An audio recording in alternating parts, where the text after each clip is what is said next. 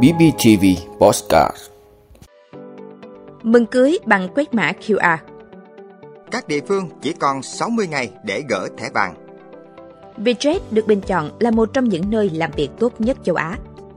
21 tuổi, cầm đầu đường dây lừa đảo hàng ngàn người, chiếm đoạt hơn 30 tỷ đồng. Nhiều bác sĩ ở thành phố Hồ Chí Minh bị tước chứng chỉ hành nghề. Lào, lũ lụt và sạt lở đất gây nhiều thiệt hại nghiêm trọng. Đó là những thông tin sẽ có trong 5 phút tối nay ngày 8 tháng 8 của podcast BBTV. Mời quý vị cùng theo dõi. Mừng cưới bằng quét mã QR. Thưa quý vị, có một đám cưới khá đặc biệt ở xã Minh Đức, huyện Hớn Quảng, tỉnh Bình Phước khi khách mời được đội hình áo xanh tình nguyện của xã vận động mừng cưới bằng hình thức quét mã QR.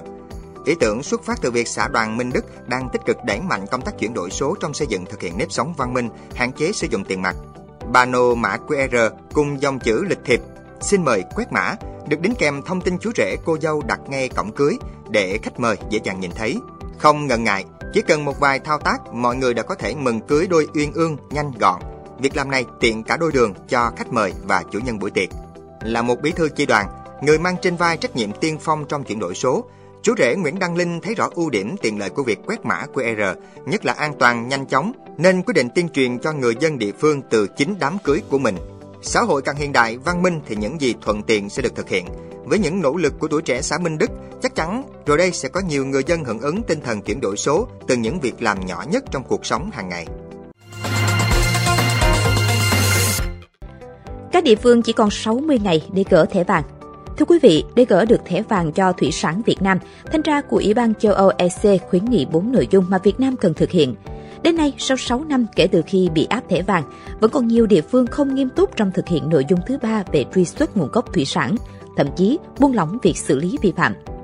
Sau 6 năm bị áp thẻ vàng, ngư dân, đặc biệt là chủ tàu, đã nhận thấy những tác động đến ngành nghề của mình và họ đã dần thay đổi. Song, việc tuân thủ các quy định, đơn cử như ghi chép nhật ký khai thác lại chưa đạt yêu cầu. Có lẽ vì thế mà khi tiến hành kiểm tra rà soát hệ thống sổ sách, dữ liệu quản lý tại các cảng cá, Bộ Nông nghiệp và Phát triển Nông thôn đã phát hiện hầu hết sổ nhật ký khai thác có nét chữ giống nhau, đặc biệt sự trùng hợp đến khó tin trong việc ghi con số sản lượng đánh bắt dự kiến và sản lượng thực tế, cho thấy cách làm đối phó của cả cơ quan quản lý và chủ tàu. Dự kiến tháng 10 này, Ủy ban châu Âu EC sẽ kiểm tra ngẫu nhiên bất cứ địa phương nào không báo trước. Như vậy, trong hai tháng tới, các địa phương còn quá nhiều việc phải làm để EC công nhận nỗ lực của Việt Nam. Để gỡ bỏ thẻ vàng đòi hỏi cả 28 tỉnh thành ven cùng làm tốt. Chỉ một địa phương hoặc thậm chí chỉ còn một con tàu vi phạm thì chúng ta cũng chưa thể gỡ được thẻ vàng. Vietjet được bình chọn là một trong những nơi làm việc tốt nhất châu Á. Thưa quý vị, Vietjet vừa được tạp chí nhân sự uy tín HR Asia bình chọn là một trong những nơi làm việc tốt nhất châu Á năm 2023 nhờ môi trường làm việc hấp dẫn và chính sách phúc lợi nhân văn. Cùng được vinh danh với Vietjet còn có các doanh nghiệp lớn như Microsoft, Ion, Viettel, Masan, Techcombank, FPT. Đây là lần thứ ba Vietjet nhận được giải thưởng ý nghĩa này.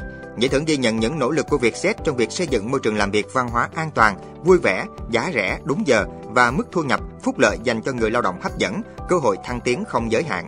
Giải thưởng thường niên nơi làm việc tốt nhất châu Á được trao cho những doanh nghiệp có chính sách nhân sự hàng đầu và văn hóa doanh nghiệp xuất sắc tại 13 thị trường lớn trong khu vực. Giải thưởng thu hút nhiều doanh nghiệp thuộc nhóm Fortune 500 cũng như các công ty đa quốc gia đến các doanh nghiệp có vốn nhà nước.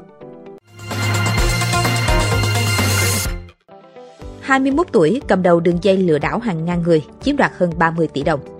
Thưa quý vị, cơ quan cảnh sát điều tra công an thành phố Bắc Giang đang tạm giữ 31 nghi phạm để điều tra về hành vi giả danh nhân viên ngân hàng lừa đảo hàng ngàn người dân.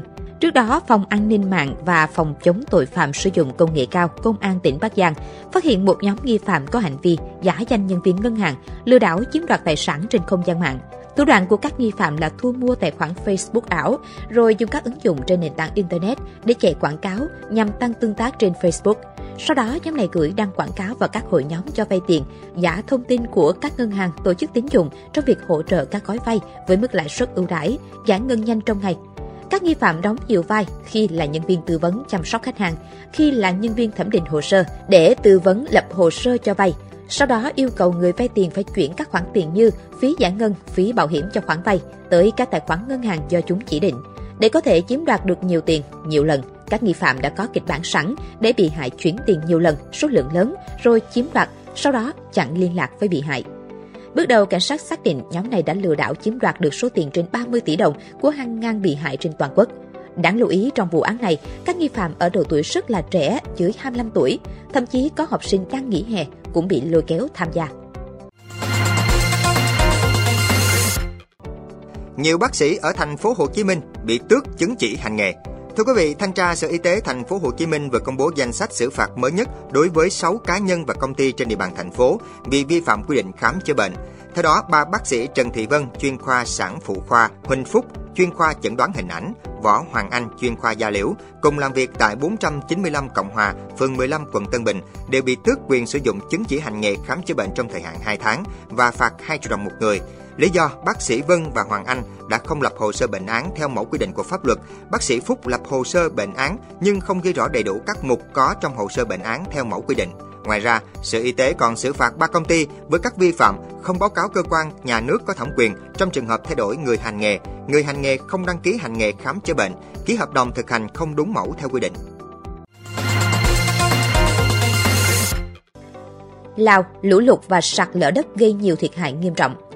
Thưa quý vị, 8 tỉnh thành của Lào đang bị ảnh hưởng nghiêm trọng do lũ lụt và sạt lở đất trên diện rộng, làm ít nhất hai người thiệt mạng và rất nhiều người bị mắc kẹt, cần được hỗ trợ khẩn cấp, gây thiệt hại lớn về tài sản và cơ sở hạ tầng. Một số lượng lớn các trang trại và nhà cửa bị chìm trong nước và hàng ngàn người dân ở các vùng lũ lụt đang cần hỗ trợ lương thực và nước uống. Tính đến nay, lực lượng chức năng đã đưa được hầu hết những người bị mắc kẹt tới các khu vực an toàn. Tuy nhiên, một lái xe người Việt Nam hiện vẫn đang mất tích. Cục Khí tượng và Thủy văn Lào tiếp tục ra thông cáo cho biết, mưa vừa, mưa to kèm theo gió mạnh sẽ vẫn tiếp diễn ở một số địa phương thuộc Bắc và Trung Lào. Cảnh báo người dân, đặc biệt là các tỉnh thuộc khu vực trên, về nguy cơ lũ lụt và sạt lở đất có thể tiếp tục xảy ra bất cứ lúc nào do mưa lớn đã kéo dài trong nhiều ngày qua. Cục khuyến cáo người dân theo dõi sát sao dự báo thời tiết để có các biện pháp đối phó phù hợp nhằm đảm bảo tính mạng và tài sản của gia đình và người thân. Vị đã luôn ủng hộ các chương trình của Đài Phát thanh truyền hình và báo Bình Phước. Nếu có nhu cầu đăng thông tin quảng cáo ra vặt, quý khách hàng vui lòng liên hệ phòng dịch vụ quảng cáo phát hành số điện thoại 02713 887065. BBTV, vì bạn, mỗi ngày.